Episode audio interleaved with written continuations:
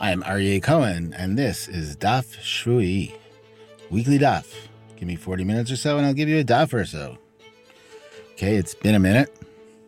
Weekly has a very elastic meaning here in the Daf Shvui studio in the closet. But so glad to be back. Two weeks I could blame on God, but I got to take the rest of the time on me. My fault. Sorry. Here we go. So, four years after the uh, after the massacre in Pittsburgh, Kanye West decides to break out the anti-Semitism, followed by some outfit called Goyim TV, white nationalists, dropping a banner here on the 405, flyering cars, promising bad stuff to Jews and about Jews, and of course, the Jewish establishment's reaction is that we have to make sure that everybody knows that anti Zionism is anti Semitism. There you go. That's it. On the day that the Israeli government looks like the Israeli government is running towards fascism. So there you go. Things here in Los Angeles are a poppin'. Revelations turned up by the city council that folks were racist behind closed doors while they were trying to be anti democratic. On the other hand, that led to a lot of solidarity between black and brown and Jewish and native Mexican, Oaxacan, Armenian groups who are all together slighted and now are all coming together in solidarity to demand the resignation of two city council members. And we have an election coming up. Some good things might come out of it, some bad things might come out of it. We're teetering. We are teetering. We are almost there. There's a wonderful Torah of the Piazetzner says that the moment before one does a sin is the holiest moment because it's the moment that is all possibility. We're in that moment. It's all possibility. We could actually choose for good. We could. Not really. Choose good. Do good. Let's learn some Gemara. So here we are in our comfy little Beit Midrash in the closet. Here at Daf Shvui, we try to bring you the highest quality Daf Shvui programming available on this site. We so appreciate your being here with us, pulling up a chair to our imaginary table, and joining in the centuries old process of asking the question, What were the rabbis thinking? So now we are asking for you, if you are able, to be partners in this venture by going to our Patreon page, which is linked on the podcast page, and becoming card carrying members of the Beit Midrash, cards not included. Remember, we are not one of those corporate Dafyomi outfits. We're more of a rickety storefront Stiebel Dafyomi. Thank you so much. Who's? Our Daf. Who's? Our Who's Daf? Our So here we are on the Mishnah on the bottom of 93b. Mocher perot lechavero, one sells produce to their fellow. And this is the whole ballgame. When one sells produce to one's friend, to one's fellow, the buyer accepts that there will be in every se'ah, it's a measure of grain, a quarter log of tinofet, which is, you know, kind of dirt, stone stuff. So a quarter log of tinofet, bad stuff. Te'enim kabel alav eser metulaot lemea. One sells figs to one's friend. The buyer accepts that there will be 10 wormy figs for every hundred. Martev shel yain. If one sells a basement full of wine, a wine basement, Makabel alav eser kosasot lemea. One accepts that ten of the bottles out of a hundred, or ten jugs out of a hundred, will be bad. Kankanim bisharon, bottles in the in the Sharon, which is in the in the north. Makabel of Eser Pitasot Lemea accepts upon themselves ten bad jugs for every hundred. Right? So one tenth of the product that they are getting, he accepts that it will be bad. And that probably has a lot to do in the case of wine, that probably has a lot to do with the with the way that wine was stored then. In the case of, of figs and grain, it has a lot to do with the fact that, you know, when you're farming, that's what comes along with the grain. And if you spend all the time pulling out the dirt and the pebbles, it's just impossible apparently. So this is this is the agreement between seller and buyer. You know you get this much. It's like nowadays when you buy quinoa or you buy rice or you buy, buy especially if you buy it, you know, in in not in a plastic bag, but you buy you have to check it for stones. And you assume there are going to be stones, and you don't go back and say, "Give me more grains of rice. Give me more quinoa grains." But you accept it. And so the question is just how much is acceptable and how much is bad. So we could agree that if you come home and you open the bag and it's all stones, that's bad. We could agree that if you come home and there are no stones, that's good. Now, what is the place in the middle? And that's what the Mishnah is talking about, and that's what we're, the Gemara is going to be talking about. Tani Rav Kitina, Rova Kitznit Lisea. So Rav Kitina said that actually what we're talking about is a quarter of a log of legumes for a seah measure of grain. So then the Gemara, of course, asks, Va'afurit lo, and you mean that there's not allowed to be any dirt? V'hama Rabbi Chia Ktosfa, Mishmed Rabba did not Rabbi Chia Ktosfa uh, from Ktosfa. In the name of Rabba, Borer Tzror Migorno Shel Chavero Noten Lo Dmei Chitin. Kitznit Rova, Afurit Pachot Mirova. If somebody, if somebody goes into their fellow's silo and sifts through the grain and pulls out all the bad stuff, all the rocks. So then the buyer in that case has to pay for the the the grain. Kitznit, he has to pay for a quarter, and afurit, he has to pay for less than a quarter. Afurit means means dirt. In other words, if you if the buyer point of the buy if the buyer sifted out the dirt and the or the stones causes a loss to the seller, since the seller was allowed to sell the grain with the dirt. However, at least according to the Rashbam, the seller cannot mix the dirt back into the grain since this would be directly performing an act of avil, or injustice, or iniquity, thereby violating what it says in Leviticus 19, Lo tasu avel, you shall not do, you shall do no iniquity. The Rashbam raises the idea that this is also not a complete damage.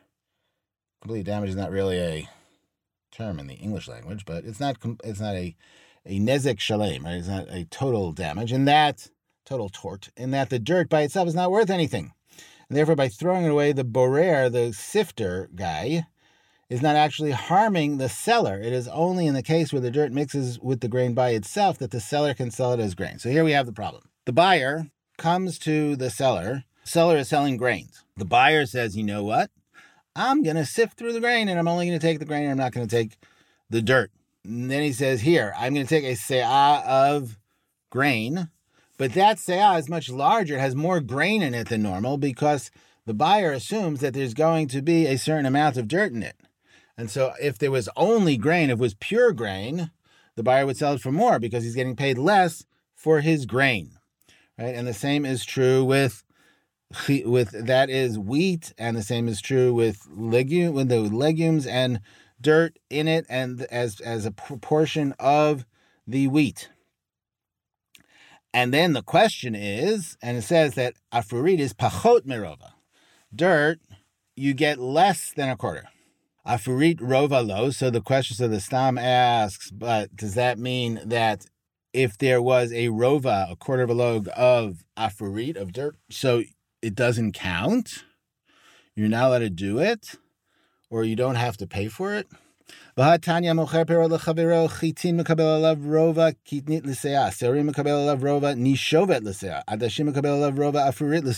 We have a brayta, we have a Tanaitic text that says one who sells produce to their friend, if it's wheat, so the friend, the buyer, accepts upon himself that there's going to be a quarter of legumes, a quarter of a log of legumes for every seah. If it's barley, the buyer accepts upon himself that there's going to be a quarter of nishovet, which is either from the word either nishovet or nishofet, according to the Yad Ramah. Nishovet is chaff that's blown away. Right? Nishovet is chaff, the part that is that is is taken away. Nishofet is meaning the amount that the wind blows away. Not sure how that would be measured together with the grain, but there you go. Adashim kabel alav rova afurit. If it's lentils, so then the buyer accepts that there will be a quarter of a log of dirt for every seah. My love, Who had din lechitim ulisorim. So some says so so what? So this means that there's the same law for both wheat and barley. Right? Wheat has for every uh, quarter lug for every seah, uh, for every right measure, and barley has a quarter for every seah. Shani adashim dimi akri lahu. So the difference is the difference with adashim, which for which we're talking about afurit, dirt, is because it is pulled from the roots, and therefore there's more dirt. We're worried more about the dirt. Ella tamadash adashim Dimiakar really? lo? Are you saying that the reason for lentils is that they are pulled out from the root, but wheat and barley are not? Why don't you rather say that with wheat and barley is different because you don't have to accept dirt?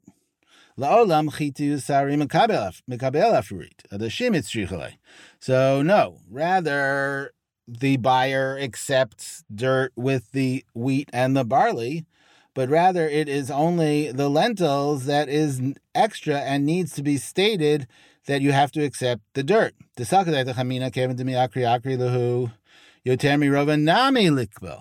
Because you would have thought that since with the lentils it's pulled out by the roots.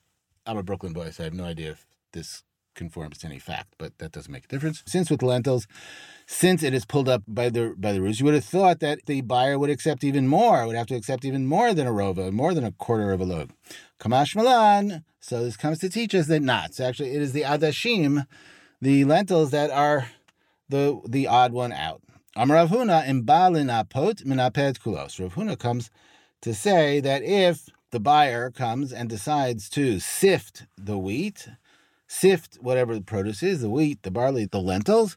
So then the buyer sifts the whole thing or has to sift the whole thing. And the Stam asks, Amrila Dina, but Amrila Knasa. So some people say that this is the halacha, this is straight up law, and some people say, no, this is a fine. Amrila Dina, those who say that this is the law, Mandiyav Zuzi, Apiri Shapiriyav. So the ones who say it's law, it's because the person who gives money is giving money for good produce. Barova lo tarachinish. Yoter mirova tarachinish. And for a quarter of a log, the person doesn't care. He's not going to go and he's not going to sift it out. But more than a quarter lug, a person will. So there is a threshold beyond which a person will go and decide to sift out the wheat. And since the person go, the person expends the effort to do it, so then he'll expend the effort to do it for everything. So it's just a straight up halacha. Now, the, the question of tarach is whether or not there's, there's a difference between the Rashbam and the Yad Ramah. The Rashbam understands tarach to exert effort means that he would not take the trouble to sift the whole thing himself. The Yad Ramah interprets that he would not take the trouble to go to the court for only a rova. The Amrila Knasa, and those who say that it is actually a fine, rova shechiach yoter lo shechiach a quarter of a log is what generally occurs, right? That is normal. That's what happens. But more than that is not normal. The EU who the Arab, and if it's not, if it's more than that, that means that the balabayat, the owner himself, mixed in the dirt. And since the owner mixed the dirt in to the to the grain by himself, the rabbis fine him for the whole thing. Okay, the, the Yad Rama interjects here that more than a quarter is not normal, is not regular, implies that therefore it must have been mixed in intentionally, and therefore, if there is proof that it was not mixed in intentionally, then there would be no fine. So, in other words, even if there's more, even if there's more, but it was obviously not intentional, so there wouldn't be a fine. Okay, so now we have another siman, and this siman, as we said before, is usually a late addition, and it just numbers or it's a mnemonic goes through all the upcoming highlights. Kol Tre Shtare Deravan Barav Nachman Ona Ava Kablanuta. We're not going to get through all of them, but the first one is Kol. The next one is Trey. Actually, it's interesting because it's Trey is an Aramaic translation of Shnaim, Shnaim Shevkidu. And so on and so forth. This week's episode is brought to you by MSU, the only app you really need. Have you ever been in a situation where you were in an argument and painted yourself into a corner because you didn't really know anything about the relationship between sports and economics, or whether bratwurst really had toxic plastic bits in it? But on the other hand, you would win that argument if you could only pull out that fact and state it with the certainty of a mediocre white guy. Well, now we have the perfect solution. It's the MSU app on your phone or off. Need a fact, the factoid, an alternative fact?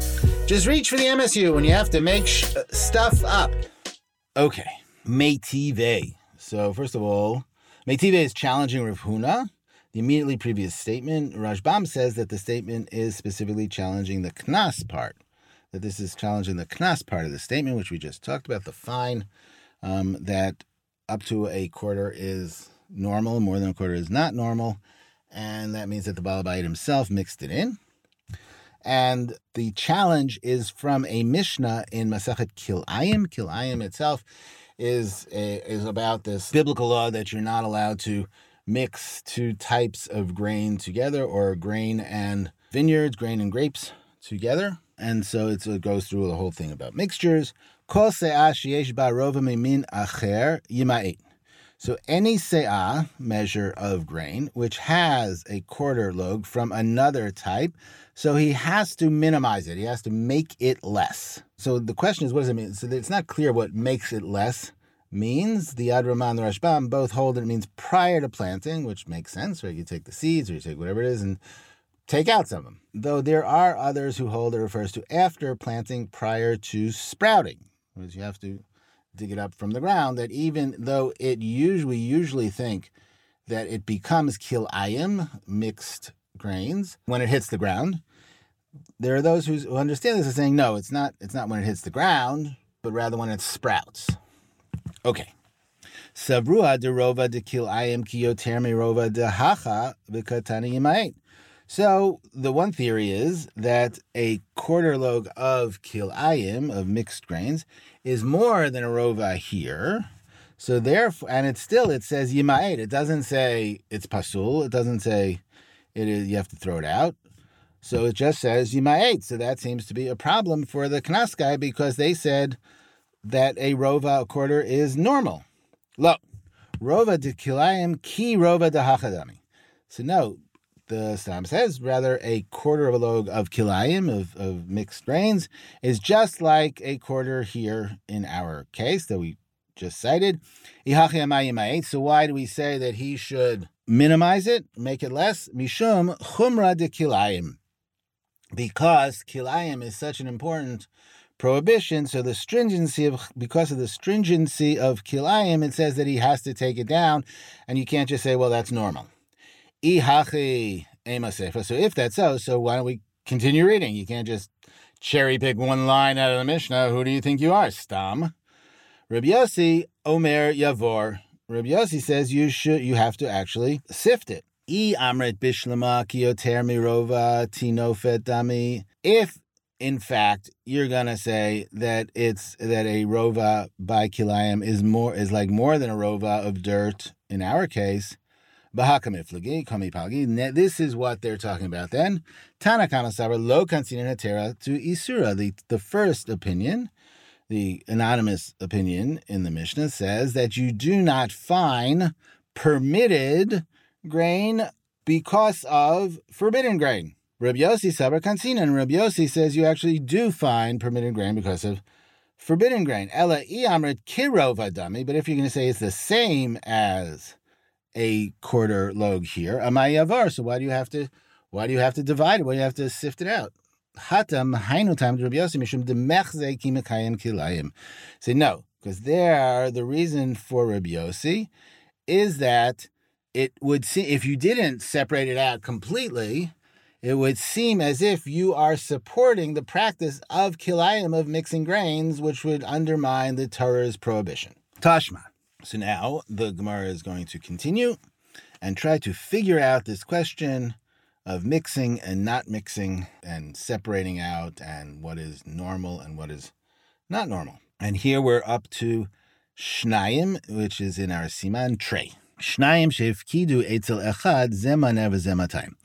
Two people deposited money by one other person. One person deposited a mana, a hundred, and one person deposited two hundred. Zelmer Matayim Shili, Zelmer Matayim Shili. And then they came back to pick up their deposits, and they both said, you know what, the 200 is mine. Surprise. So the person with whom it was deposited gives each one a hundred. And the other hundred just stays with him until Elijah comes, meaning forever. Well, until Elijah comes. And that's the Mishnah Bava Metzia 3 4. Hachihashta. So here now, how do we compare that? How does that work with what we were saying before? That it seems that you can separate it out, and there are parts that separate it out and parts that are together. Hatam manelamar umanelamar. Hachamiyemar delav kule aruve Here, it's obvious that each one has a hundred, so though that's not mixed together. But in our case, who's going to say that it's not totally mixed together? So the question asked and then the distinction drawn is to the case of the knas of the fine above, when the reason for the fine is that the owner must have mixed them together and he himself, he himself, ihu hu the he mixed them together by himself. Here the difference is that clearly one maneh belongs to one and one to the other. So that whereas there, it could have been that the owner mixed them all together and therefore has to sift the whole thing. Tashma. Misefa. So coming here from the end, from the end of that same Mishnah, Rabbi Yossi, Im Kain Ma'ivsid Haramai, Ela Hakoye Munach Ashivo Eliyahu. So Rabbi Yossi is kind of a punitive, punitive thinking guy. He says if you give each one a maneh, so the fraudster doesn't lose out because he gets his maneh, right? He just figured, you know, I'll take a, I'll take a jump, I'll take a leap of faith, or a leap of lack of faith, and I'll claim the two hundred. Worst comes to worst, I'll get a hundred, just like the other guy. So if you actually say yes, you give them each a hundred, and then you keep the other hundred forever by by the depositee. So that's not a word, but whatever. Uh, what is the fraudster loss? Rather, all of them should be left by the guy who with whom they deposited until Eliyahu comes.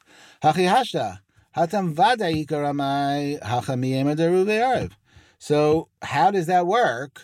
with ours, there it seems that the hundred is actually, we're assuming that it is mixed. Now, there, in the case of the maneh and the maneh, and the maneh and the matayim, the hundred and the two hundred, it's obvious that there really was a fraudster.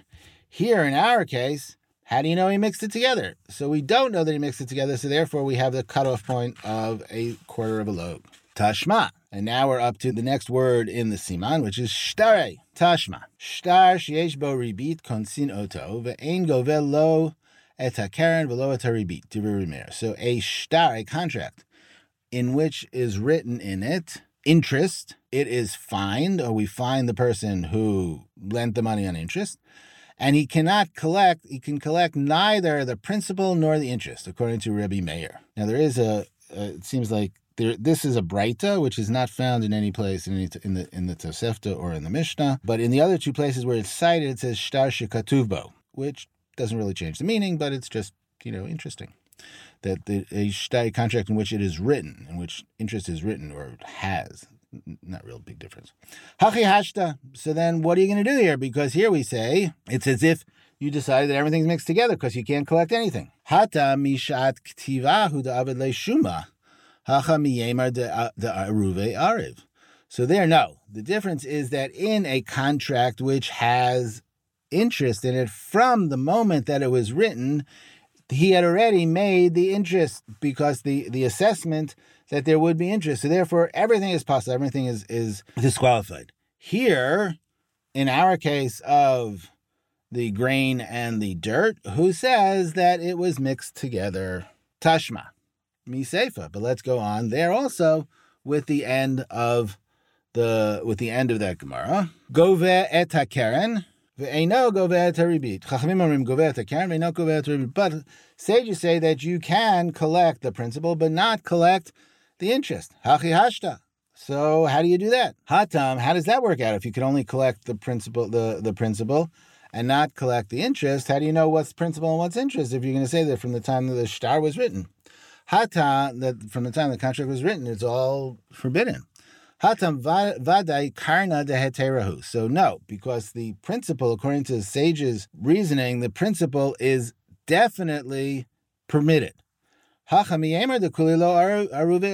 we still have a doubt. And the doubt is that there's a possibility that actually it was all mixed together. Okay, so we're going back and forth on this notion of what can we know definitely, right? You have grain and there's dirt and was it mixed in? Was it incidentally mixed in? What is the assumption we bring to the case? Do we assume that that all grain has X amount of dirt?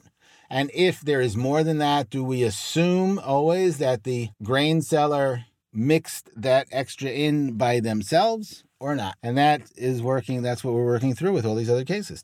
So there we go. We're going to stop here this week. And next week, continue in the thick of what is existing behind the veil of legal ignorance and what actually can we figure out?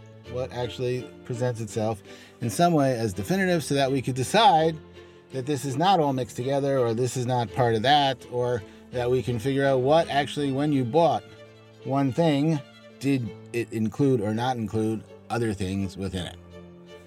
Thank you so much for joining me this week in the Beit Midrash in the Closet. I want to thank, as always, my wonderful producer, Eli Unger Sargon. Check out his podcast, Four Cubits. I also want to thank my wonderful chavruta, Charlotte Van Robert, and the comms team here at Daf Shvui Shachar Cohen Hodus. You can always follow me at, well, you know, now with the whole Elon Musk thing, but we're sticking it out for a while. You can always follow me at Irmiklat, I R M I K L A T, and my email address. All comments are gratefully accepted. The widow and the brothers at gmail.com. It's been a pleasure being with you. Look forward to seeing you next time. Stay well, stay healthy, and vote.